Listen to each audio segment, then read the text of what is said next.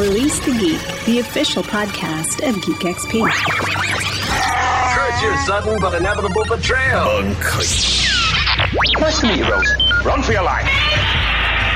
Stupid fat idiot. Fatality. I'm Batman. Good morning, good afternoon, or good evening, wherever you happen to be. Thank you for taking time out of your day to join us for Release the Geek, the official podcast of GeekXP. Matthew Dow Smith is an American comic book illustrator, colorist, and author. He's worked on a range of titles for D C, Marvel, Dark Horse, and other independent publishers, including Hellboy, Sandman Mystery Theater, Doctor Who, The X-Files, Starman, Beast of the Black Hand, The X-Men, and many more. He's also releasing his new work, Johnny Chaos, in weekly installments on Twitter, which you can find via at Matthew Dow Smith. And he's also just announced the formation of his own studio, Skeleton Tree Media.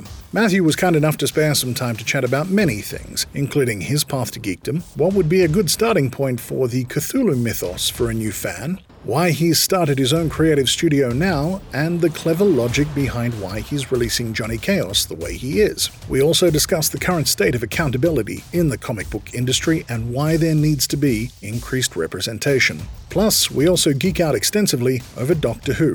You were warned. We pass this over to the diva for her rating. Franco, what did the diva have to say? The diva has enjoyed this podcast and rates it... It'd work nicely with vinegar.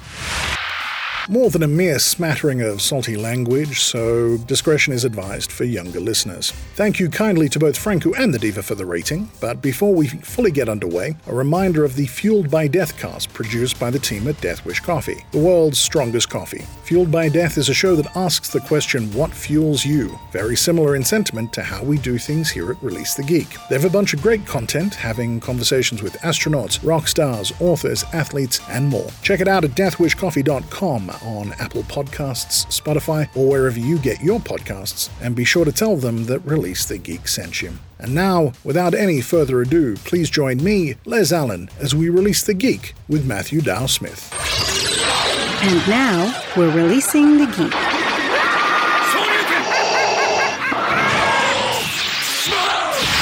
What is your profession? I am now live. Thank you. All right, so what do you really think of Ron Mars?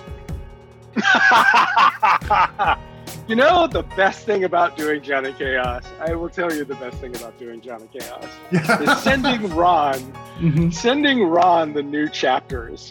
Yeah. And getting an email from Ron that is essentially like, I hate you.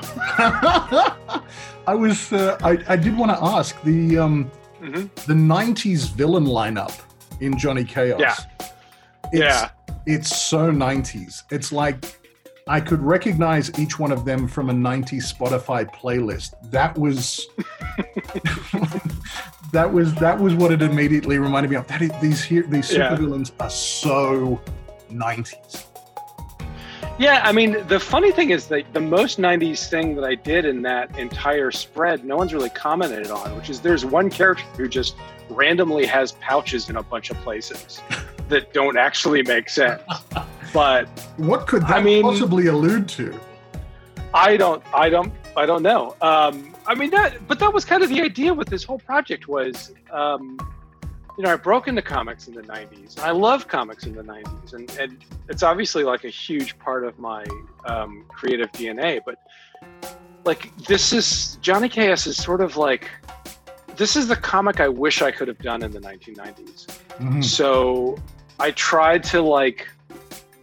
I tried to sort of slide in as much of that sort of aesthetic as possible. I mean, honestly, in a funny way, it's like this weird amalgam of uh, James Robinson and Tony Harris's Starman yeah. and uh, Grant Morrison and Duncan Fegredo's Kid Eternity, just because that was such a good book. Yeah, uh, their little miniseries they did. And like, I've been carrying this idea around for like twenty years. But really, it was like everything that I loved about nineties comics. And now, twenty years later, when I finally, as I'm sure we will discuss, had no choice but to do it. Mm-hmm. Um, it was interesting to see sort of like how much that had changed. So it was no longer, it was no longer just you know, here's a fun superhero story. And I think the original story was really, it was like Johnny Chaos running around fighting a bunch of giant robots, because I like drawing giant robots. um, and but now it's this sort of interesting meditation, uh, or at least it's interesting to me, and I hope to other people as well. But it's it's me sort of exploring like what it means to be a hero, but also exploring all that stuff that I loved about nineties comics. You didn't need a cape. You could just put on a leather jacket and a pair of goggles like Starman, mm-hmm. and you know, have a cosmic staff. But still, but you are a superhero. Yeah. Um, which is, I, I think, such a great modern aesthetic. And I, I sort of, I mean, I always say this when I talk about Starman, but like, I, I sort of fundamentally believe if you release Starman today, it would still work. Mm. It would still be a fresh new comic. Uh, such a great book. Anyway, sorry. No, that's fine. Well, I think maybe then, you, you've kind of hinted at a couple of things. Maybe we need to go back to the beginning and say, Uh, what was your path to geekdom? How did it start for you? Oh God, I mean, geekdom or comics? Because I am, I am both a, uh, I am a colossal nerd about so many as, things. As you will, whichever, whichever, yeah. one, uh, whichever well, you remember first. Um, I mean, geez, where did, where, I didn't even know if I could, re- I, I sort of place it back to Star Wars. I'm yep. old enough that I, I saw Star Wars in the theater. And my poor father took me to see Star Wars in the theater like five or six times. And I know he did not like that movie, or at least he didn't understand that movie or wasn't into it. Yeah. And he kept taking me back, um, for which I'm always grateful. But it kind of started with Star Wars. And um, I was obviously, like everyone in my generation, just obsessed with Star Wars. And I, I remember when they first started putting out the toys. And my mom was at a grocery store. And... Um, they used to have those giant-sized Marvel treasuries. Do you remember yes. those? Yes. Yeah. And they had they had two for Star Wars, part one and part two. And they had the treasury of number two of Star Wars at the grocery store. And she's like, oh, well, Matt likes Star Wars. I'll buy him this. And she brought it home to me. Now, the fun part of that is that was drawn by Howard Chaykin, who I briefly shared a studio with uh, when I was in L A, um, very briefly. It was mm-hmm. uh, me and Steve Mitchell, who was inking me a lot at the time, and Tommy Lee Edwards, which was insane to sit next to Tommy. Um, and but it, it was kind of Howard's deal, and and sure. uh, you know, he was in he was in one day, and I said, you know, I kind of worked up the courage to be like, you know, Howard, just so you know, um, like you drew the first comic that I ever read. And he just looks at me with a completely straight face and says, "Don't blame me," and walks away. But it's anyways, that was not my fault. It's not my fault. Thanks, Howie. Um, yeah, but I mean that. So Star Wars was kind of the entry point. I mean, after that, I mean, it was nineteen seventy-seven or so. And, uh, you know, I got into. I saw like my first episode of Doctor Who, and that was just like an eye-opening experience. And you know, Battlestar Galactica, the original. Happen? In the U S? Um, my brother, in the U S. Well, they used to show it um, on P B S. Um, okay. And it was seventy. It was seventy-seven, seventy-eight, maybe. Um, I know what year it is by like where my family was living, because uh, we moved around a lot. But um, I think it was like seventy-eight or so. Mm-hmm. And they were just showing the first season of Tom Baker. So my right. first episode of Doctor Who was Ark in Space, uh, episode two. And if you if you're yep. an obsessive Doctor Who nerd like me, you'll know that that episode ends with one of the giant uh, insectile waspy wur- wirrens falling out of a cupboard at the very end, and that was basically like, okay, well, whatever I'm doing next week, I'm going to be watching this to find I, out like what happened. Is that the story that Adric? At the no, end? That's Earth Shock. Earth that's Shock. Earth Shock. Sorry. I, I keep with getting the, up in space confused. At, at just the idea of Adric on the ship, no, et cetera. No, but it was it, it it was sort of that was my introduction to a bunch of different things. It was like I got into Doctor Who, and then like I got into Sherlock Holmes because there were sort of resonances there, and mm-hmm. um, I think Battlestar Galactica, the original version, was on for like that one year that it was on. So I like saw that while it was on. I mean, it, it was an amazing time to be a nerd, and you had like. The old Batman show was still on reruns. Mm-hmm. Um, so it was, it was just a, a cornucopia. I mean, at the same time now, it's nothing compared to what you have access to now, but um, you know, there's so much other stuff too that kind of weed through to get to it. But yeah, so that, that was sort of like, I just was always kind of a nerdy kid. Um, you know, I, I read more, probably more books, uh, you know, before the age of thirteen than is probably healthy. I was drawing comics. Um, I started drawing comics. Um, I, uh, we were on vacation with my family and I bought a copy of Legion of Superheroes. I bought it. I, I was into Legion of Superheroes, but I, I got, when we were on this particular vacation, I got, I think it was the second chapter of the Great Darkness Saga. I got it off of a news rack like you used to wow. do back in the day. Mm-hmm. And that was my introduction to Keith Giffen. And I basically spent the next five years of my life redrawing Legion of Superheroes characters mm-hmm. from Keith's Keith's run, that just right. amazing run he did. Um, So yeah, and so that's how I learned to draw. I learned how to draw by copying Keith Giffen. That's which that's, is hilarious. Uh, Everybody picks up on the Mignola thing. Everybody looks at my work, is like, "Oh, obviously this guy's into Mignola." And yes, yes, I'm in Mignola, but only one person has ever picked up. Have you like? Do you really like Keith Giffen? And I'm like, yes, yes. I do. That's how I learned how to draw. So yeah, um, that would be yeah. that would be an excellent quiz question. It really, not that anyone would, would care, like.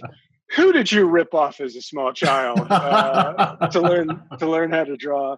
Is that to my credit, I find. I'm sorry. Go ahead. Sorry, no, no. Uh, it's uh, it's something that um, we're talking about with comic uh, comic book artists that uh, and comic writers that as they were fans of comic books, once they get past the story and go deeper into the artwork and deeper into the creative process, they recognize this person has this style. This person is this type sure. of artist. Was this the first time you kind of recognized, oh, was was that the, the door opening for this is a it, bigger thing? It was him. It was it was Keith. And I think possibly, um, was it uh, like Pat Broderick? It was somebody on, on Fury of Firestorm. Mm-hmm. But I was noticing that I really liked the issue. I really liked some issues and I didn't like other issues. And though the issues I liked were all the ones drawn by, I believe it was, I'm probably wrong and I will feel terrible if I am, but it was, I believe it was Pat.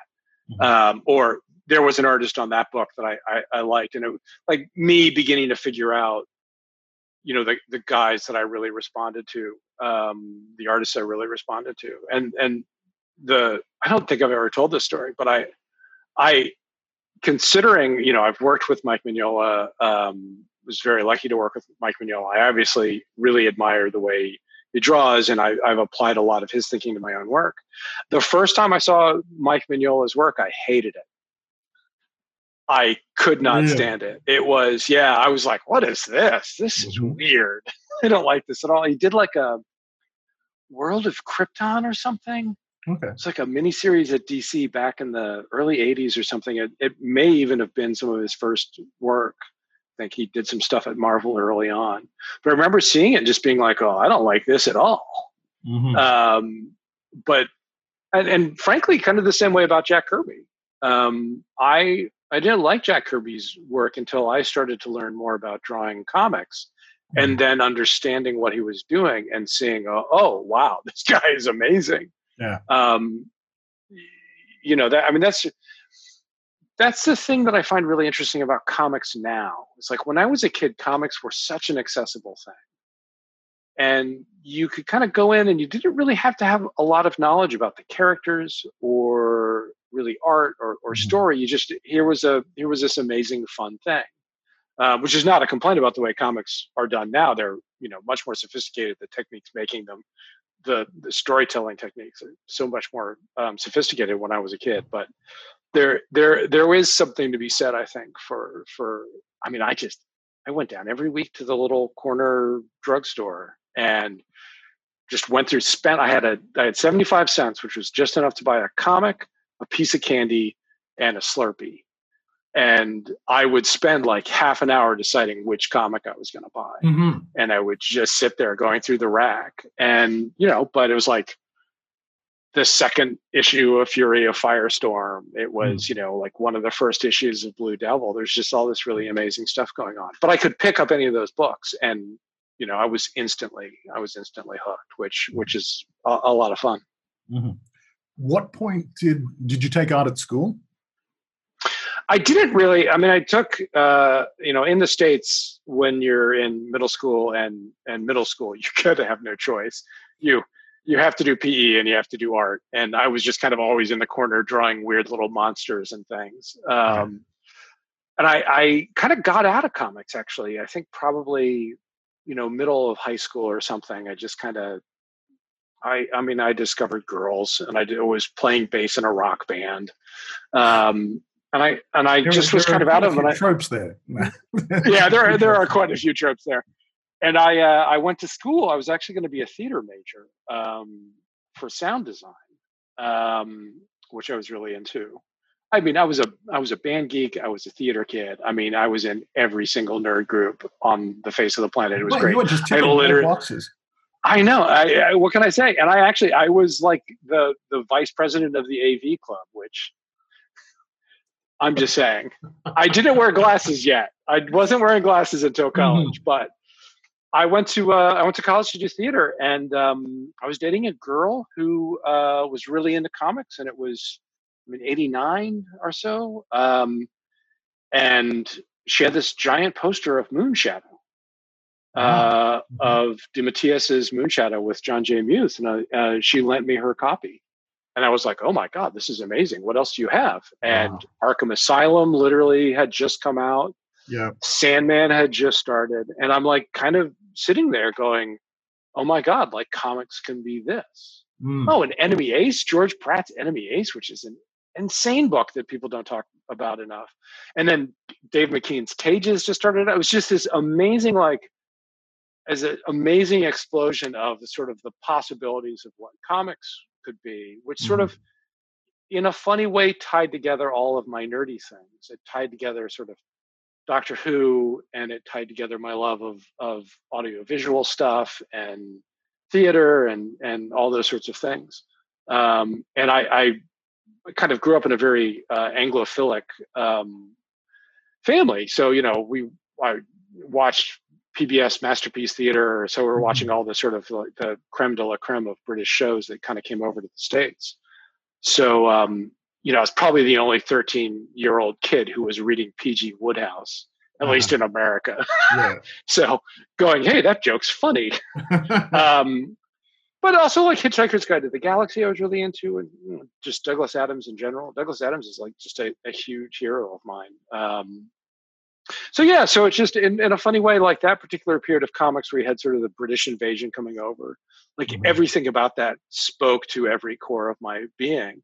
So I immediately said, oh, well, okay, I could do that. No problem. I'll make comics now. Sure. So, and that's kind of what happened. um, took a little while to break in, but that's, I mean, that's basically what happened. I just, it was such an amazing time, and I was exposed to these amazing pro- projects. And much like Howard, I, I, I've now worked with uh, Mark DeMatteis a couple of times, and I just like constantly like to remind him, you know, listen, Moonshadow is the reason why I'm doing this now. Wow. Um, you know, no pressure. Better make the story really good, Mark. How? Uh, Which is, is the same, so, but yeah, go ahead. How were your, uh, how how supportive were your parents with, with these sorts of endeavors? Good. I mean, it's funny. I mean, you know, they, I think maybe like a lot of parents, they just don't quite, it's not a world that they understand. It's certainly not a lifestyle that they understand. It's a very difficult lifestyle when you're, you're making comics and, and being freelance, but you know, they're, they, I think my mom's probably my biggest fan, mm-hmm. which is wonderful. Um, and you know, if anything bad happens to any character's mom, I am going to hear about it. She is going to tell me. And I've done, Sadly, I've done several stories where like the father figure is dead, so that's been brought up a couple of times. Oh, right? Like, why do you why do you keep killing dads? um, yeah, no, it's it's amazing. I mean, they're they're very supportive of it, but I think it is it is difficult for any parent when your kid kind of comes home and says, "Hey, I I want to be a professional artist," or "Hey, I want to play in a rock band." Mm-hmm. Um, I I think it's a little easier for them to see. A little easier if you got, I would, I would like to be an investment banker. and you can retire now, and I'll yeah. just take care of you. Um, Brian, but yeah, you know, uh, I was fortunate yeah, enough to uh, to um, host Brian Stelfreeze on a panel here at a convention in South Africa, and the story that he told about his mother. Um, oh yeah, she she keeps she still refers to them as the funny books that he works on. But uh, one one particular Sunday, uh, the ladies of her church group and her, uh, so they were dressed up Sunday, walking down the street, and they passed a they passed a comic shop, and some of the ladies went, "Well, let's see if Brian's work's in there." So this collection of elderly black women wander into this comic store, and the guy behind the counter had no idea what to think. um, yeah, la- ladies, can can I help you? Can I help you? And um, they they said, do you, do you know Brian Stelfreeze? And I was like, oh yeah, absolutely. And they all went, well, this is his mom, and she's and he's gone nuts. He's, like, Brian had his own section in comic, and he's giving her comic books for free. And oh wow! That, but that's this is so far down the line in his career. Um, When she saw when she saw the Black Panther movie and the success that he made, she gave him a call and went, "Oh, well, well done." It's almost, I still don't get this thing, but you're doing well, so well done. I mean, it's such a crazy and strange world. I mean, mm-hmm. not just not just to be a professional, but to be a fan, to be a reader. Room it, it it's always been, at least for my generation, it was always something slightly slightly distant from sort of the rest of the world. You kind of were on your your own little niche, and you know, you get little flare-ups of it breaking out into the larger culture, like the Christopher Reeve Superman movie or Tim Burton's Batman movie. But it's really only been what the last how long's Marvel been making movies? ten years. I mean, it's only yeah, it's really only been since Iron Man where I feel like it's it's broken out into the mass culture in this sort of way. Mm. Where, you know, I I think more more people sort of understand what it is. I, but at the same time, I, I mean, I had a conversation with somebody uh, where they asked me what I was, what I did. And I was like, oh, you know, I do comics. They're like, oh, they still make those? And it's like, well, you know, yeah. Have you seen any of the movies? And they're like, oh yeah, I love those movies. Like, there was a disconnect between really the movie and the comic, which I thought was, I thought was really, really interesting. But, you know, geek culture is now mass culture. Um, which is sort of kind of crazy. mm-hmm. Yeah, it's cool, but it's a little weird. Yeah, it's. Uh, are you are you a? Uh, I would almost say a reactionary geek, in that all these young geeks have it good, and it wasn't like that in my day. And you know, you need to. No, uh, actually, you need to go through the stuff I went through. I'm I'm actually not. And actually the, the thing that taught me that was um, my very first Doctor Who convention. Well, not my very first. My dad actually, again, to his credit, took me to a Doctor Who convention when I was a little kid. Your, your dad um, your dad seems to need a lot of credit. No, my my dad and my mom both deserve a lot of credit and have put up with a lot from me over the years, but they're they're both amazing. Uh, and um But my, my first, uh, the first convention I, I went to sort of as a professional, and I was doing Doctor Who comics at the time. So um, I was going there both sort of as a fan, uh, I mean, a, a long time fan of the show, but also sort of connected in my own weird way to it. And it was really interesting because this was the David Tennant period. This is like mm-hmm. this massive explosion of popularity of Doctor Who. And um, like when I was a kid, like no one knew what Doctor Who was. And it was kind of your special little nerdy thing. Yeah. And you sort of clung to it like uh, the One Ring. Um, and you were very react- you, you were very reactionary. It's like, oh, are you, are you a real Doctor Who fan? Mm-hmm. Can you name every doctor? Can you name every companion? You know, and that's, I think oh, that's... Oh, I'd fall down on the, the companions. Uh, I would That I would fall down on. Re- remind remind me to tell you a funny story. Ah. Um, but I, I I went to this convention, and, and it was really sort of my first real interaction with Doctor Who fans once the once the show was revived, and seeing like little kids, and seeing teenage teenage girls, teenage boys, and then also people my age and people even older, and just seeing everybody being so excited about it. And I remember just like kind of like going from a panel or something. I was going from one room to another and hearing somebody say something along the lines of like, "Oh, these kids don't understand Doctor Who." Uh, and I was just, man. and I, it just was kind of gnawing at me like all through the panel, which um, was probably with Tony Lee. And I was probably making fun of Tony Lee the entire panel. It was my writer on, on the Doctor Who comic. Mm-hmm. Um, and I just remember kind of like turning it over and being like, no, actually it's really cool. Mm-hmm. Like how, how is this a bad thing? This is great. Mm-hmm. I mean, suddenly like, um, it's not like an I'm not alone moment, but it was suddenly like all these other people who were excited about the same thing. It was just, and it was like, I guess I just had never really thought about that. And, and so it was a big, big shift in my thinking. It was just like, no, shut up. It's awesome. Yeah. It's, it's like, you know, I, and I, I have the conversation all the time with people, you know, when you do, if you do any Doctor Who thing, the question you get in every single interview is, who's your favorite doctor? Which is yes. like asking me which, which of my cats is my favorite cat. It's just not, it's just not a fair question. Right. Um, but, uh, who, who, who, so I, who's your favorite doctor and why? Oh, of course Baker? You can ask it.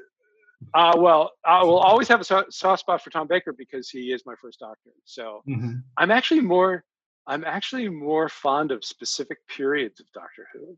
Right. Okay. I'm, I'm more fond of the, um, Hinchcliffe and Holmes, Tom Baker stuff, mm-hmm. because that was my first introduction to Doctor Who, but also he was telling horror stories and I love horror stories.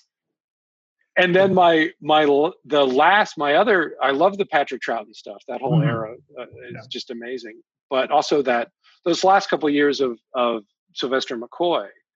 And I remember like, this is another moment, like realizing, oh, there are artists who draw these comics, was like trying to figure out, why do I like this show so much now? I mean, I've always loved it, but like these, like last couple seasons, like these are really good. Like I'm really into where this is going. Mm-hmm. And of course then it gets canceled, but still and going, oh, there's a person called a script editor. And there's this guy, Andrew Cartmell, mm-hmm. who kind of came in and said, I'm going to kind of shake things up a little bit. And like, there was a window into sort of how T V was made. And I think when those were happening, I was in college. And I remember the guy who lived across the hall from me, his mom would tape the new episodes off the T V and mail him the tapes. And every week we would sit in his, wow. we'd sit in his dorm room watching the tapes of those last couple seasons of Doctor Who. And it's hilarious because I'm friends with Andrew Cartmell now. And it's just kind of like, how did that happen? Wow, that's fantastic. Yeah, I literally just sent him an email like two, two hours ago. Right. But it's just, it's just one of those weird things. But anyways, hmm. but my point being that like I talk to people now and you have the conversation about who your favorite doctor is and you, you have people like, well, you know, I never really watched any of the old stuff. Mm-hmm. And you get to have this like Gandalf moment of saying, well, if you really want to get into old Doctor Who, mm-hmm. start with the Hinchcliffe and Holmes stuff. And like guiding, guiding the younglings, mm-hmm. guiding the younglings to the good stuff. I mean, let's be honest, old Doctor Who, you know, if you didn't grow up with it, it's a hard watch. Oh, the, uh, uh, there's a, there's a, there's a couple of points I wanted to, to, to add on to, to you here. Um, yes, the old stuff is tough, especially like the um, like the original series, the ray guns that had no special effects apart from yep. the sparkler mechanism inside the plastic that you could yep. still see the string on the ships, those sorts of things. Yep. It's it's a it's a deeper suspension of disbelief required to watch the older ones. It is, and and I think if you watched it when you were a kid, mm. you were already in that mode. Yeah. So it's very easy for me to watch an episode, and you know, yeah, of course the set is wobbling, but I don't notice yeah. that. Yeah, you know, but I, I whereas a, a a newer audience. Mm. But as for your your companion thing, I will tell you mm. the second yes. most. I will tell you the second most embarrassing nerdy thing, other than the time I just got nerd all over Paul Cornell, who was one of the writers of the new show. When I first yeah. met him, it was basically like, oh my god. Um, which I have done to him repeatedly now. Um, so I did, they did that big fiftieth anniversary miniseries, or mm. maxi series, Prisoners of Time. And I got the script And I said, there's this big double page spread. And the the idea was that all the companions from all the doctors, or at least as many as you could fit in this two page spread, they're all like, they've been captured. Wow. They're all in tubes.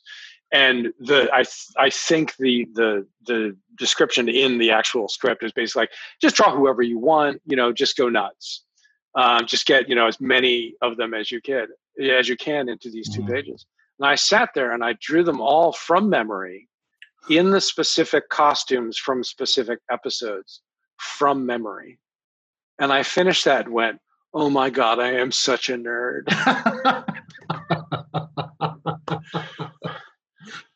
But now I'll tell you my other one, which is also the, the single most nerdy nerdy thing I've ever I've ever confessed to was um, that same year they had actually had me write a ha- had me write a fiftieth anniversary story that was for the B B C that went into um, I think the, a Blu-ray release that they were doing. They did this like big Blu-ray collection, um, and so we did a little comic for them to put in there. And um, I'm not a huge fan service guy. If I'm writing something like a Doctor Who thing, I, I'm I'm trying to tell an interesting story. I don't I don't want the fan stuff to get in the way. But the B B C was basically like, cram as much fan stuff in here as you can. And I'm like, okay, fan service. Nice. So fa- fan service. So I, I did. I just stuck things. There were things in every panel, and the poor artist who had to draw it, I'm like sending like you know, screenshots of stuff saying, this is what a crinoid looks like. Um, and I, I turn it in, and my my lovely editor, Jenton Tipton, who's a good friend of mine, gets it and is like, no one's going to know what all this stuff is. Can you like Rubbish. do like a glossary in the back? And I'm like, sure, no problem. So I wrote this entire glossary of what every, all of the Easter eggs that are in this uh-huh. thing. And cited, you know, the first appearance of each thing. And I wrote that entire thing without looking anything. From memory as well. Nice. Yeah. This That's is, the nerdiest thing great. I've ever done. This, this is, is embarrassing. Great. No, it's great. There's um the the the point about the the point about the reactionary geek, like the the kids don't understand. There was a I'm not sure if you're familiar with the uh, online comic X K C D. No, I don't know that one. X K C, I will send you a link to this particular comic. It's a guy who is uh, he's a maths guy, and he does oh, a lot of cool. humor, stick figure humor that sometimes has a good maths bent. Um, and I like. Okay. Was it's just and they're very like one panel type thing. Sometimes two panels. Sometimes he does these gargantuan pieces of artwork that you actually have to scroll around to find everything. Uh, That's like cool. Paleolithic.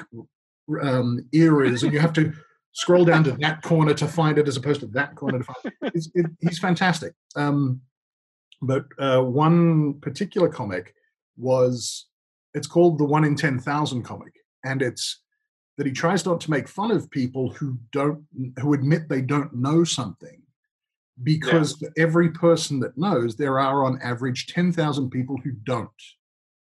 Yeah, and he gives the maths breakdown that. X number of people by thirty, one hundred percent of these people know, number of birth rates, da, da, da, da, da. So on average, ten thousand people a day are learning something for the first time. So now he gets to open his nerd doorway to this. Like somebody says, Diet Coke and Mentos is a thing. And he said, this is your lucky day. You're one of the ten thousand. Come with me. That's so, cool. I love that attitude. Yeah. So being able to open it up to... Like, like there, there are fifty years of Doctor Who, and forty yeah. of them existed before Eccleston rebooted, et cetera. And you've got, I mean, I, I still think of the Talons of Wing Chiang, and I still get chills thinking about. Oh yeah, they were able to do amazing horror, amazing suspense shows, and. You know, you can go back and experience this entire thing in a context that you like because you already like Doctor Who. And now there are all of these amazing these amazing series from the past, and just go and explore them. Yeah. Yeah, I mean, you know, this is this is the fun thing about being a geek. um, being being a nerd. I mean, yeah, I've I've I've never quite understood the gatekeeper concept. Um that's that's a rough one. That's a rough one for me because I, for one thing, like I don't have guilty pleasures. I have pleasures. I don't care what you think. you don't. If you don't like this comic, fine. It's not for you. Mm-hmm. Um, but I like being able to say, um, I worked for, I worked in a bookstore for off and on for ten years, even while doing comics full time. Because one, when you're doing comics, it's good to have like a paycheck every week that you know is gonna that you know is gonna show up. But also, you know, I I, I love books and I, I I love reading. The best thing about this job, I I basically insisted that they put me in charge of the horror section. Ah. And my and basically my entire mission when when people came in and were looking at the horror section was to be there and be like, well, what do you like? I will I will introduce you to someone you don't know. Mm-hmm. And I probably one of my favorite authors, F. Paul Wilson, which again is insane because he and I have worked together. Um, I played bass in his band a couple of times. um, he, he he wrote pretty much my my favorite horror novel of all time, The Keep, which he he and I then we did a graphic novel of it. Uh, but it's a brilliant novel, and I swear, like, we sold so many copies of that book while I was working at that store. Oh. It's like we just had to keep ordering it because it's such a great, it was such a great starting point for people like, I like Stephen King, but like, who else like could I read? Mm. And you'd be like, actually, you know, this is, this is a good place to start. But I, I like that aspect of it. Uh, I, I love that about the bookstore, along with the free coffee and the uh, very, very large discount uh-huh. on books. That was, that was nice too. But, um, but yeah, they'd like, No, go ahead.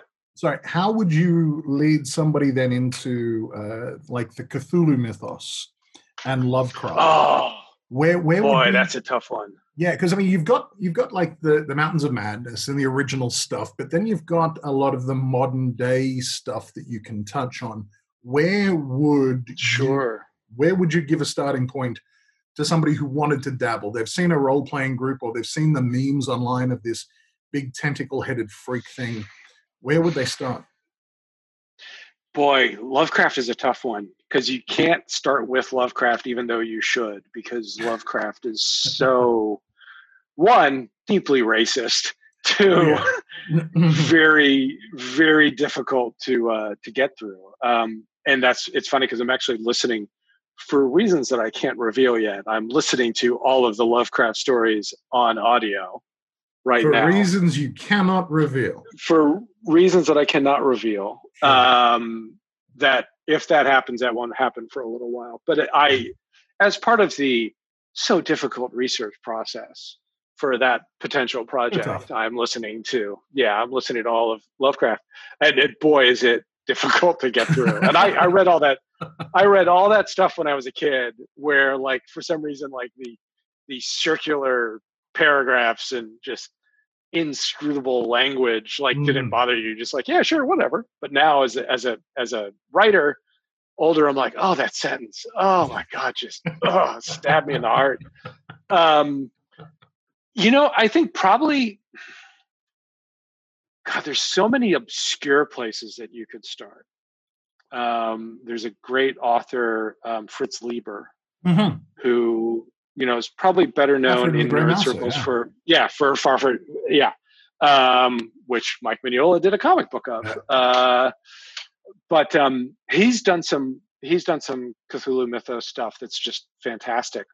But probably the best place to start is uh, the Stephen King short story Jerusalem's Lot, which not only is a prequel to, I think, Stephen King's best novel, Salem's Lot, which we can fight about later. No, no, but I'm, I'm, yeah, I'm there. It's his, it's his best novel, uh, but also it, it really plays, it, it plays with not just, not just the Cthulhu mythos, which there, there is a, a mythos creature in there, but it also mm. like does the structure, the, the structure of all those sort of epistolary novels. I'm sure I'm saying that word wrong. Um, but like Dracula and Call of Cthulhu, you know, it's it's a story told in in diary entries. Um, but it's a great little story, and it's it's if you enjoy that, then that could lead you into maybe having less of a hard time with Cthulhu. Otherwise, just go and watch In the Mouth of Madness, which is I think the best H P Lovecraft movie that has nothing to do with H P Lovecraft. it's just, it's an amazing piece of work. I had a, um, there was a, back in the day, uh, in city, a group of us went to a movie marathon when they used to have those in cinemas. They showed four movies back to back, starting at nine p.m. The of two of all the four movies, the only two that I can remember were Powder, and they finished off with In the Mouth of Madness. Yeah, I mean, you have to finish with In the Mouth of Madness. How do you watch anything after that? There was there was bubblegum stuff. Powder was a little deep. Powder was a little sensitive. And then there's Sam yeah. Neill going insane um, yeah. with Jürgen Pronschaus, um, which, yeah. Which, yeah. And you know, a bunch of bleary-eyed geeks stumbling out of a cinema at three a.m. into an abandoned car park going, what the hell did we just... That is possibly the worst possible time to watch that film. I, oh, man. Yeah. It is. It's a highly underrated film. It's it's a fantastic it's it, a fantastic was, piece of work. It was great. We've we, I'm I am totally happy geeking and nerding out on these topics. There are some yes. key things that I do want to discuss with you. One of which okay. was a particular announcement which prompted me to reach out. Um, ah, yes.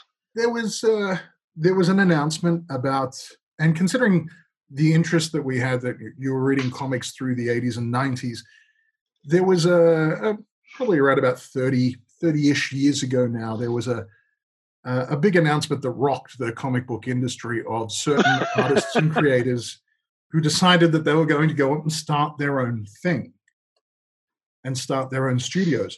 Um, I don't know if you've got anything news-related in your life. That, I don't know what I don't know what you're talking about. Well, I, I you know, it's interesting that you you mentioned the Image guys. I mean, so when I I broke into comics, what ninety-four maybe ninety-three, ninety-four, somewhere around there. Um, you know, and and I talked about this a little bit on Twitter. Um, but you know, in comics is such a strange way to make a living, and you know, it's it's all really very dominated by, you know, the big two, and then, you know, the, the smaller group of publishers. But when I came in, everybody kind of had their own home. So you had, like, speaking of Mignola, Mignola, Hellboy started out at this little imprint at Dark Horse called Legend, where they basically just were like, here, go do whatever you want to do, uh, which turned into Hellboy. And you got Sin City out of that. Frank Miller, they said, do whatever you want to do. And he made something very twisted.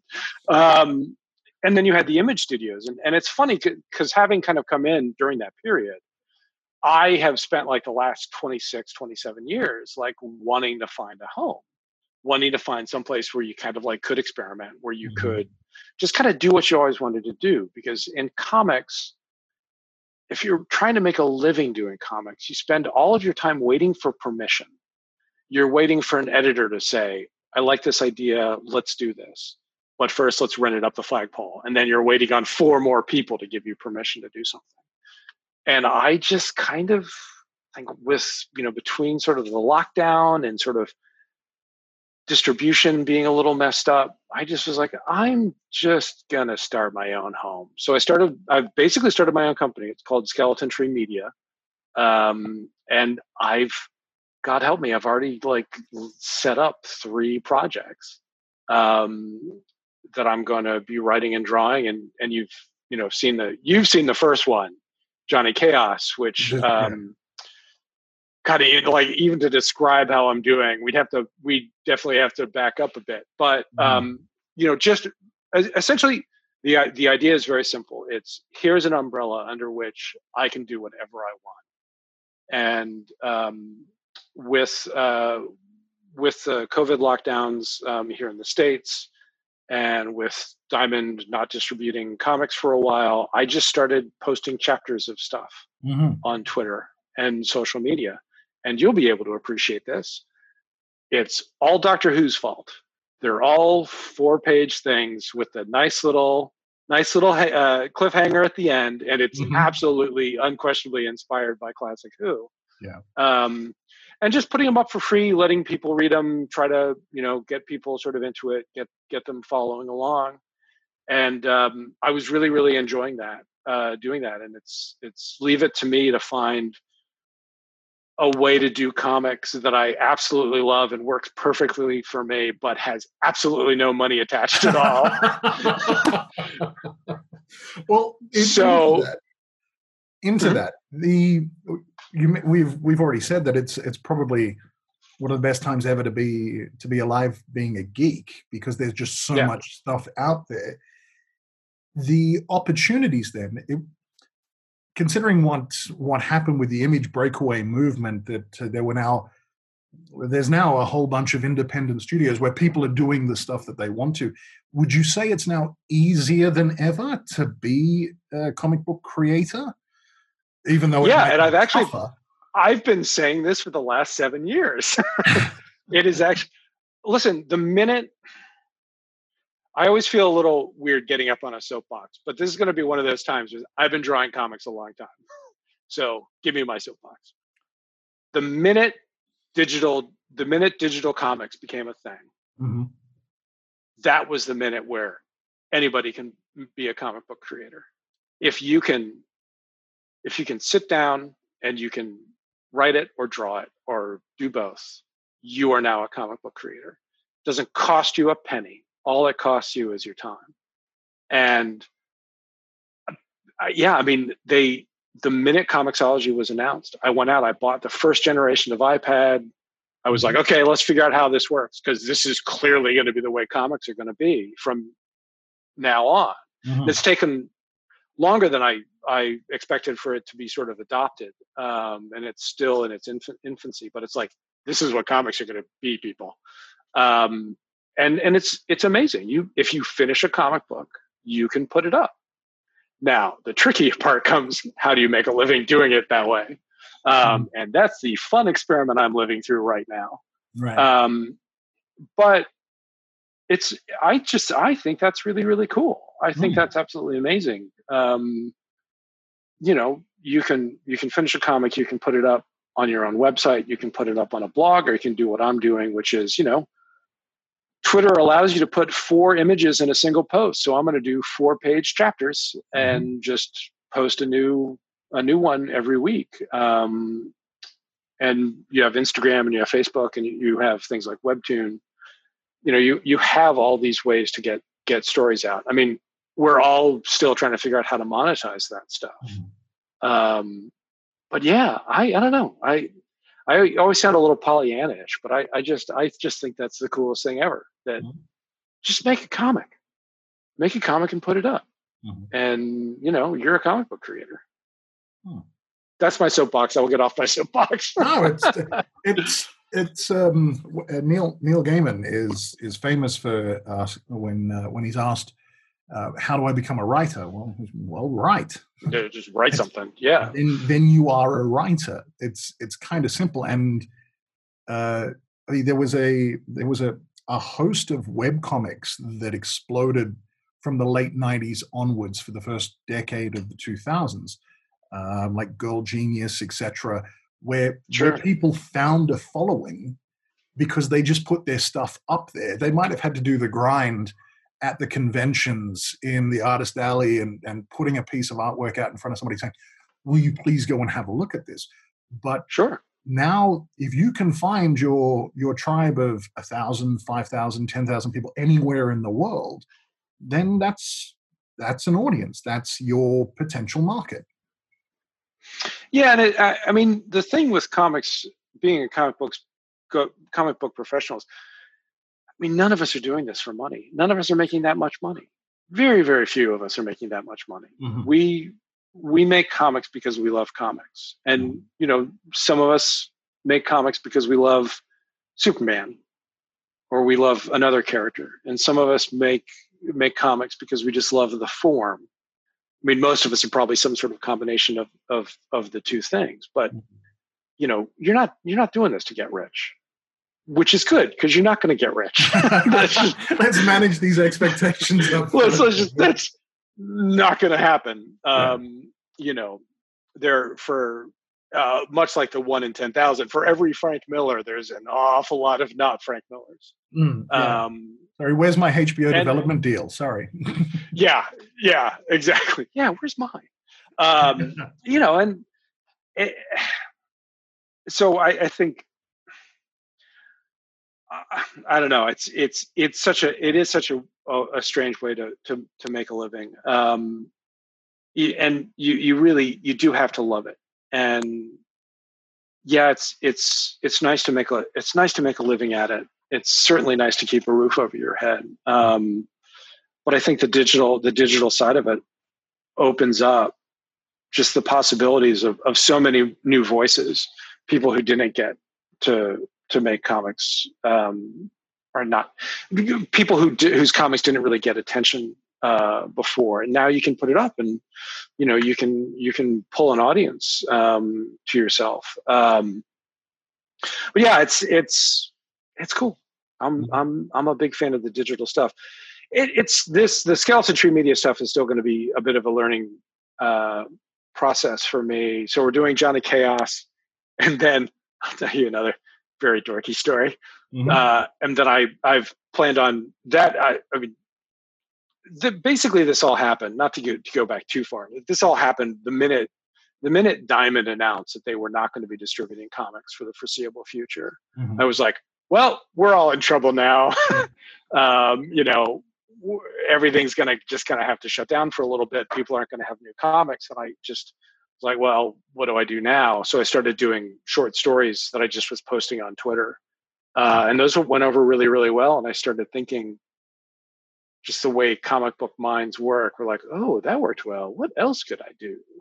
Um, and started figuring out, well, I should do like a serialized thing, like a, a long story. That people will like that, right? Mm-hmm. So I started doing Johnny Chaos, and people really liked that. I'm like, I really like doing this. I would mm-hmm. like to keep doing this. Mm. How am I going to keep doing? So I was like, well, I know I figured out what the next project was going to, the next story that I would do in that style, uh, which is called Amelia Shadows, Daughter of Darkness. And I announced, okay, it's coming September fifth. So, you know, Johnny Chaos will be done. And then I'll start this up thing, and it's going to be ongoing. Like, I'm going to keep going with it for, for a while. It doesn't have a definitive end.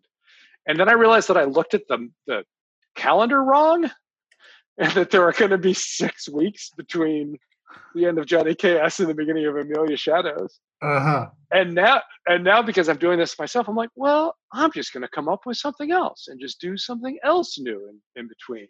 Mm-hmm. Um, so now I'm, now I'm going to do a thing uh, called Arch Nemesis, um, which will just be like a little six-part thing. Um, but it's it's you can't do that when you're working for a company. Yeah, you can't.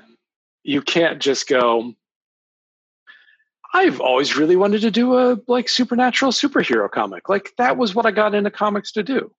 All right, well, I'm just going to go do that. Hmm. So hence Amelia Shadows. And then because Johnny Chaos is essentially my my complicated love love letter to nineties comics, and Amelia Shadows is my love letter to supernatural mm-hmm. superheroes. So like, what else is there? Oh, I know, supervillains. So Arch yeah. Nemesis. Mm-hmm. And I mean, I can't even begin to explain like what an exciting feeling that is as a creator, to mm-hmm. just be like, I've got this idea. I'm just, you know, I'm just going to think about it for an hour. And then to have a whole idea and be like, okay, great. Write a little outline.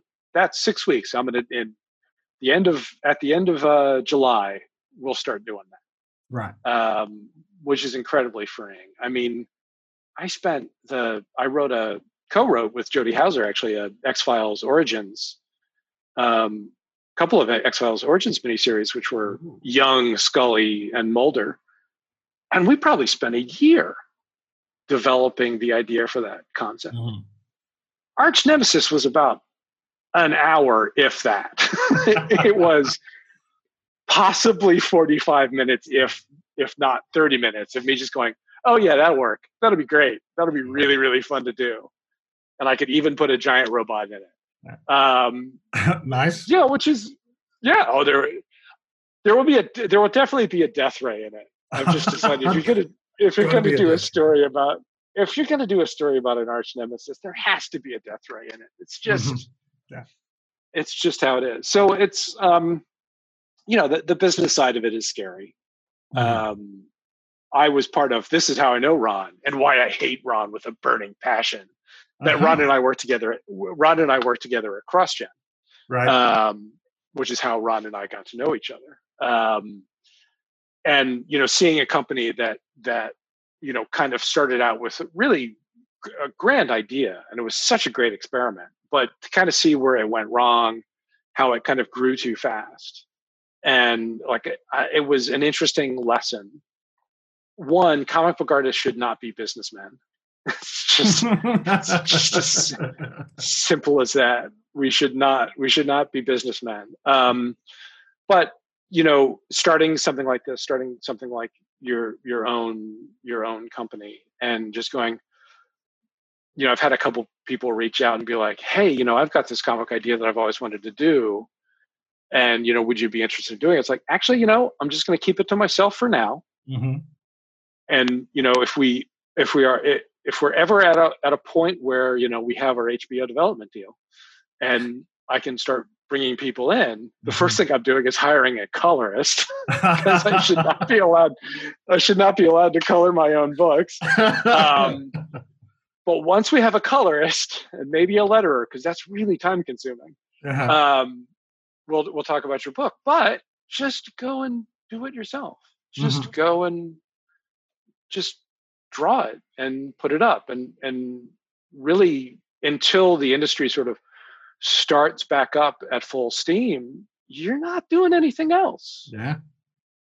So, you know, do your own book. And um, my Hollywood agent, which, or my Hollywood manager, which sounds so impressive that I have a Hollywood, Hollywood manager. manager. My, my Hollywood manager. Um, anyways, my Hollywood manager is basically like, sweet, like more I P, you know, more stuff to shop around. And, mm-hmm. um, you know, it's, so it's, it's great. So, you know, if you're not doing anything else, what are you going to do? Stare at the wall? Are you going to watch Game of Thrones again? No, go make a comic. Yeah. You know, even if it's just for you. Whoa. I'm not sure how I got here, but this is a really cool podcast. Well, while I'm here, I guess I'll introduce myself. I am the Incredible Jeff, the host of Fueled by Deathcast, the weekly podcast from the Deathwish Coffee Company. Each week, I get to talk with a special guest, from rock stars to astronauts, about what they do and what fuels their passion, because we're all fueled by death. We want to leave this world a little different before we inevitably leave it for good. Follow Fueled by Deathcast on all social media, and subscribe today on iTunes, Spotify, or the Deathwish Coffee Company YouTube page. But for now, let's finish this awesome podcast. Uh, the you mentioned earlier uh, yeah. the variety of voices that can tell different stories. There was the traditionally there was the big two, but now there are different studios, and they had the they were giving creators the opportunity to make their own stuff, go and try a different thing. And now with with effectively the access to the world of comic book fans being as open as it is, it's important to get a diverse variety of voices with ideas. How are you feeling about the current climate and what's going on in the state of the comic book? Yeah.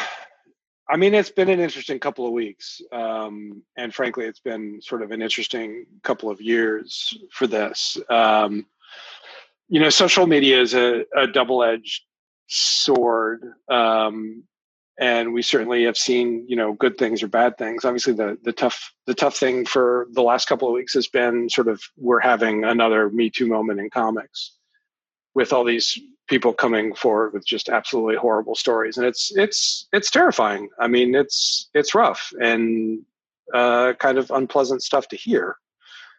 Um, you know, comics has always sort of been traditionally a boys' club, and and to be blunt, it's been, you know, primarily a, a white boys' club. And I love the thing about comics that I really love, and particularly this time of comics, is anyone can make comics. So, you know, we are getting other voices. I mean, I think it's kind of, again, I'm going to get out of soapbox again, um, which is always fun. As I was saying, I'm, you know, a middle-aged white.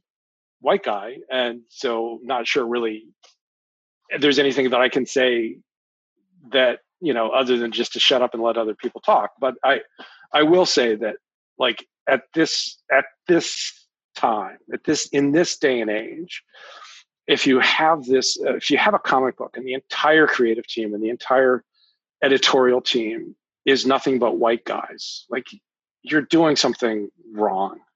You're, you're, you're missing an opportunity for these other voices. And, you know, I've tried not like, I, I don't say this because I think anyone should think that this is like noble of me or anything, but I've always tried to have at least somebody on the team who's not a man or is, is not white. And, you know, when you're friends with Jordi Belair and she's one of the best colorists in the industry and she wants to color you, that's no sacrifice on my part to say, hey, can we get a woman to do this? And her name's Jordi Belair and she's one of the best colorists in comics. Um, but it's like, that's kind of the bare minimum.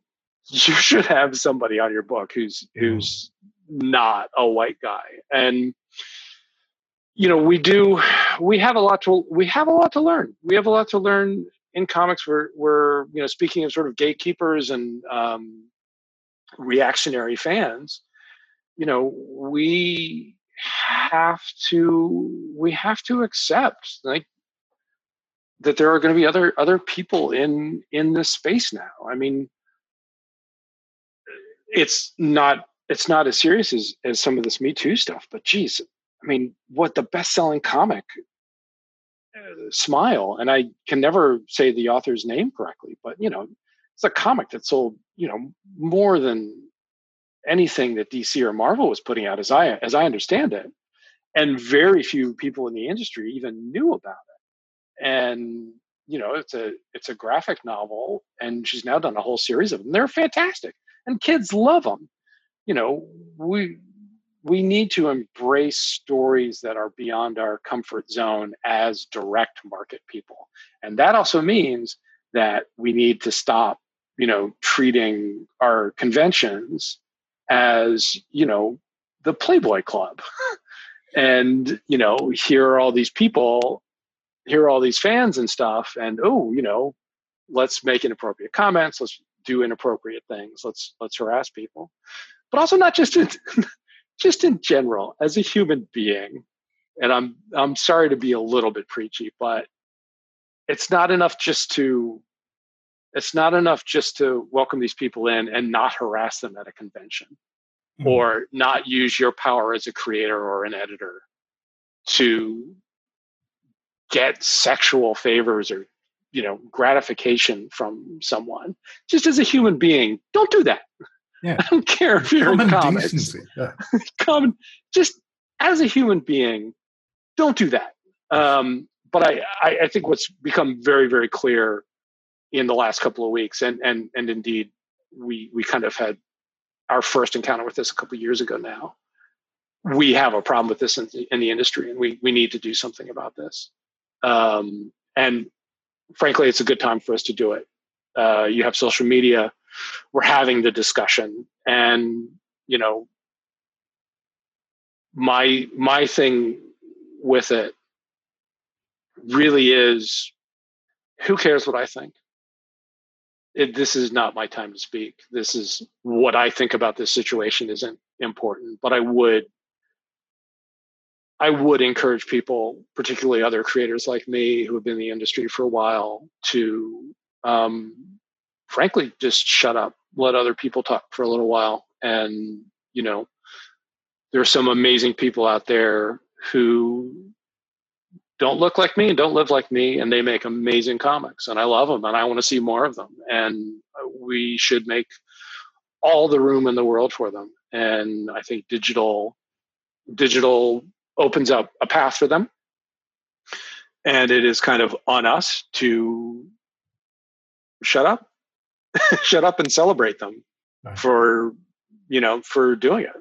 So, um, yeah.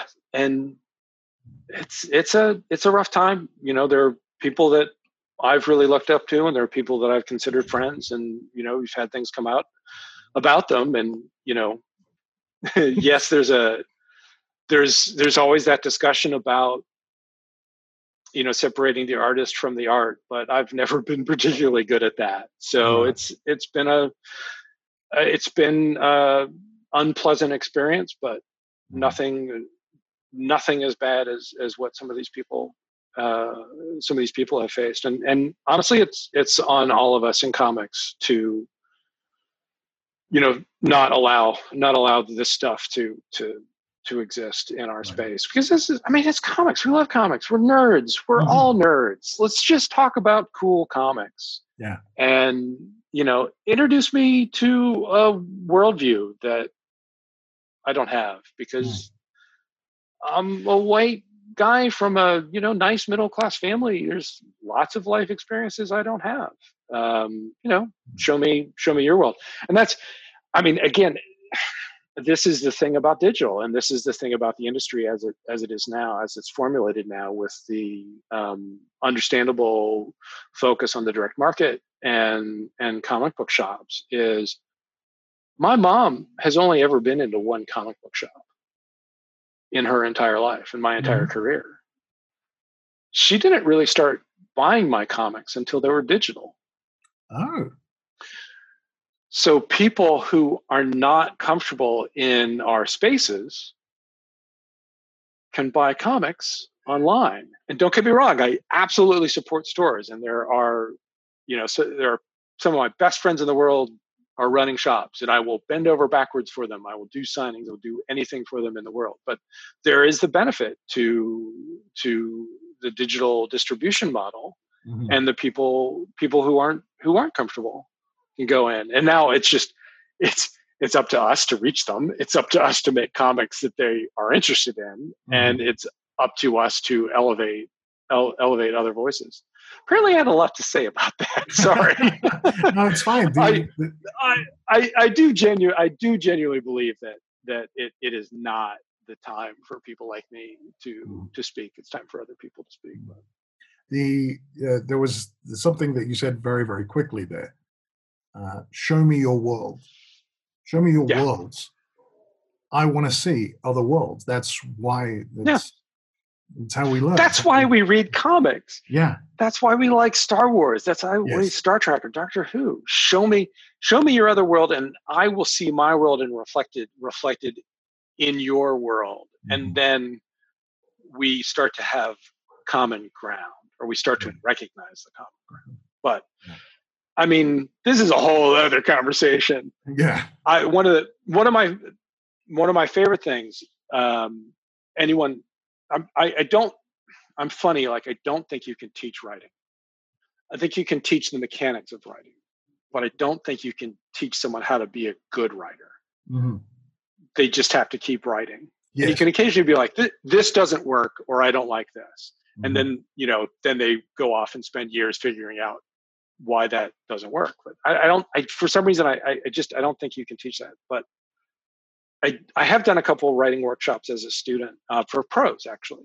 Mm-hmm. And um, the first one I did, David Morrell, who created Rambo, he wrote the novel First Blood, which right. is hilarious, because this sort of hyper-masculine, hyper-American character that he developed into was written by a very nice Canadian guy who's who's a writing teacher. Just, David Morrell, he's an amazing writer. He's a great teacher, but he does this sort of speech your first day of, of class. And he gets up and says, and I think this is also applicable for comic book artists and writers, he said, why, who here, you know, why do you write?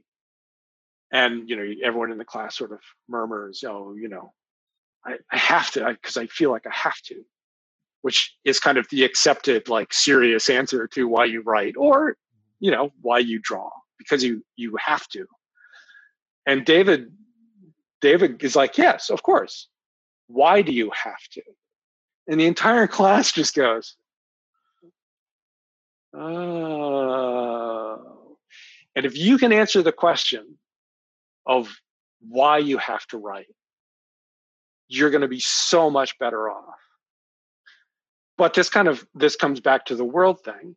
I've always been cognizant of what my answer is to that question. And no, I will not tell you what my answer is to that question. Ooh, but you do have one. It, I do. Yes, I do have one.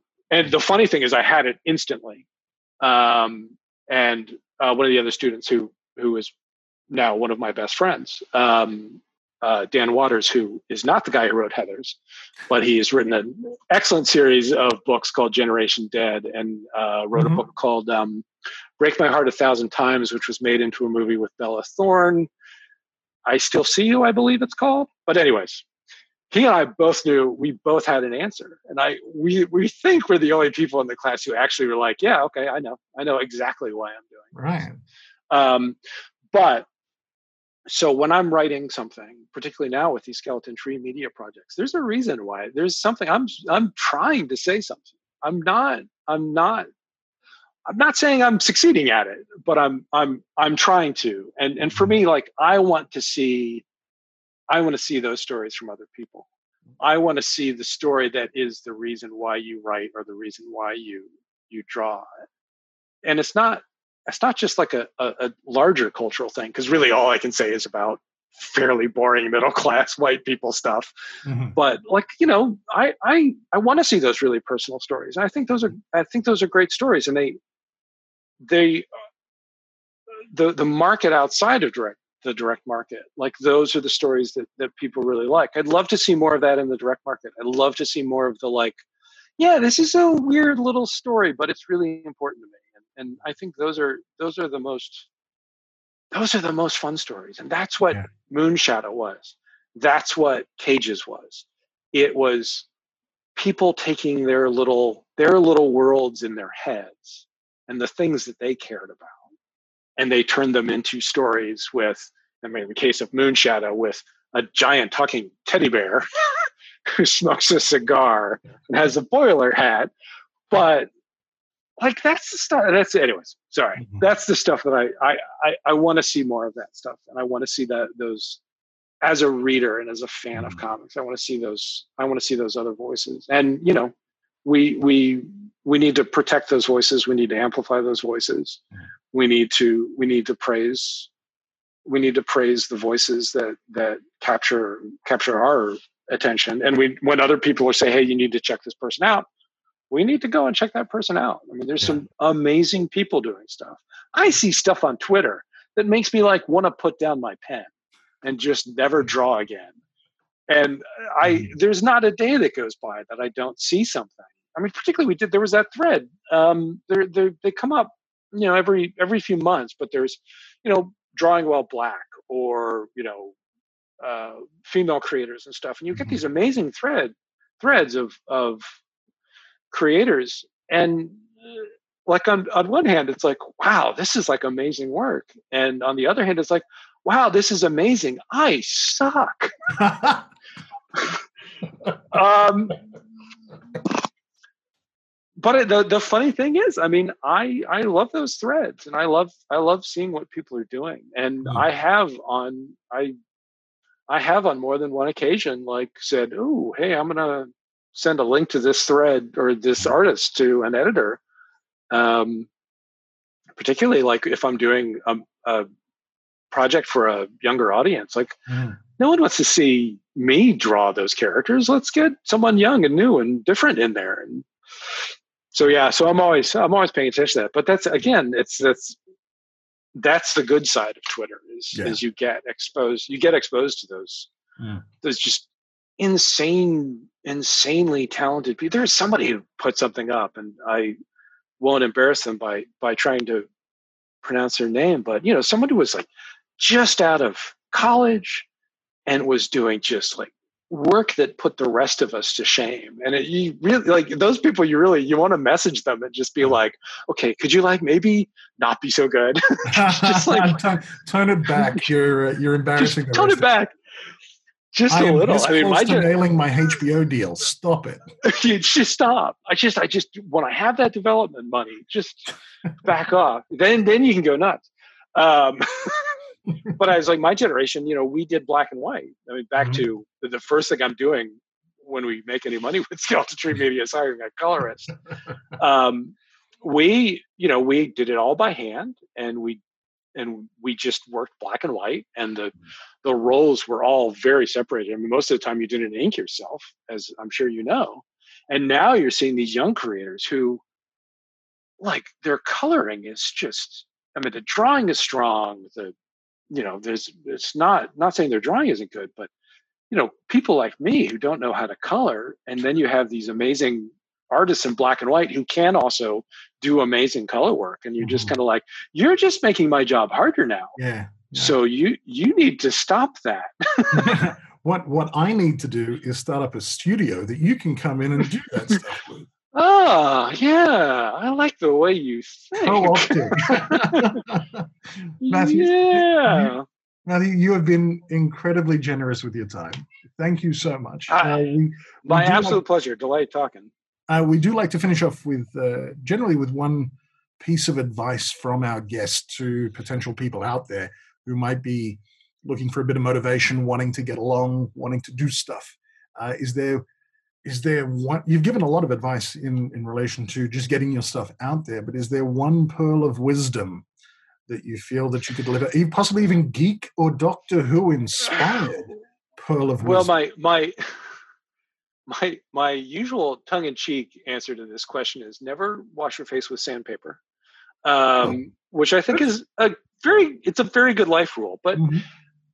God, I mean, it's all the advice that I would have given when I was younger is kind of, that's my cat saying, hello.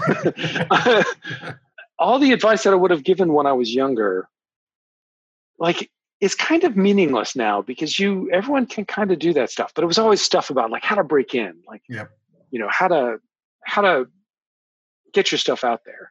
Mm-hmm. Um, so probably, You know, actually, I'll give you very a, a very, very specific advice that actually pertains to Skeleton Tree Media, and, and I'll try not to ramble too much. Sure. But there is there is a backstory. So uh, my the biggest mistake I ever made in comics was agreeing to do Starman. Now, obviously, I'm saying biggest mistake, tongue is firmly planted in cheek, but it's also not.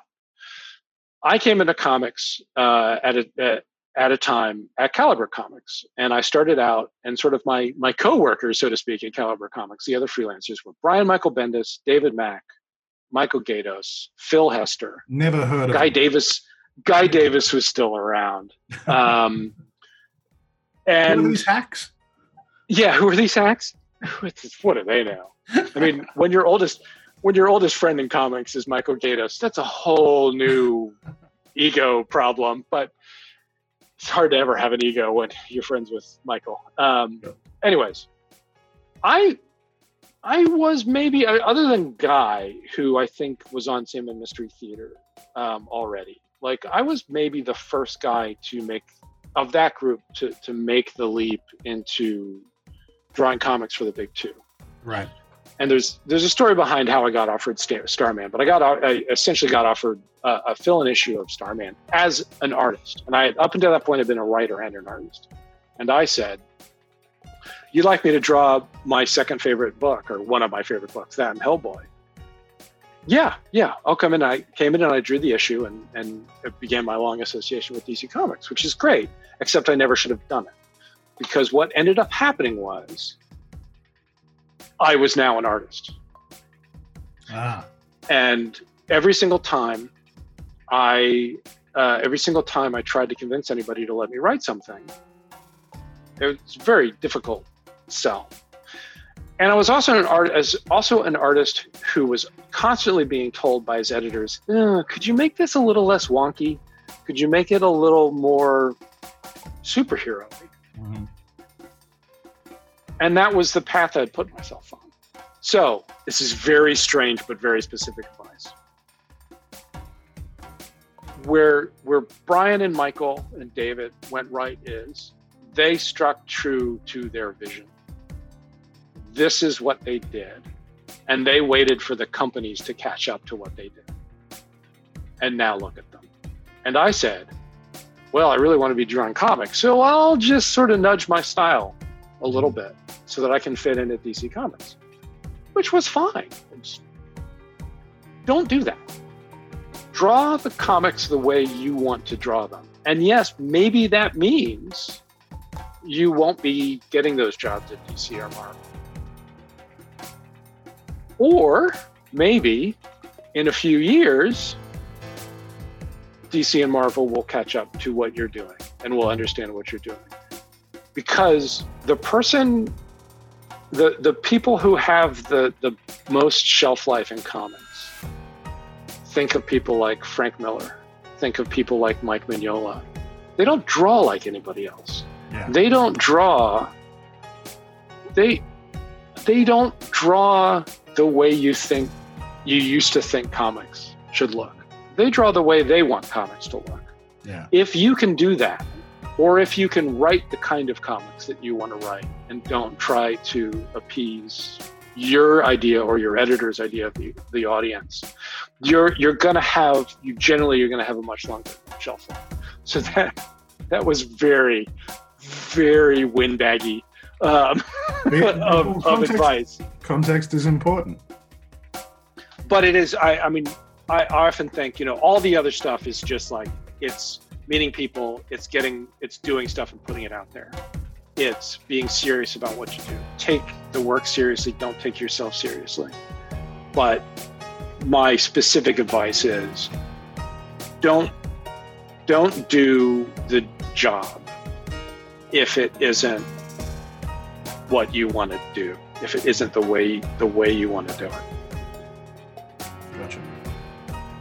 Matthew, thank you so much for your time. I really do appreciate it. My pleasure. My absolute pleasure. This has been a delight. Free!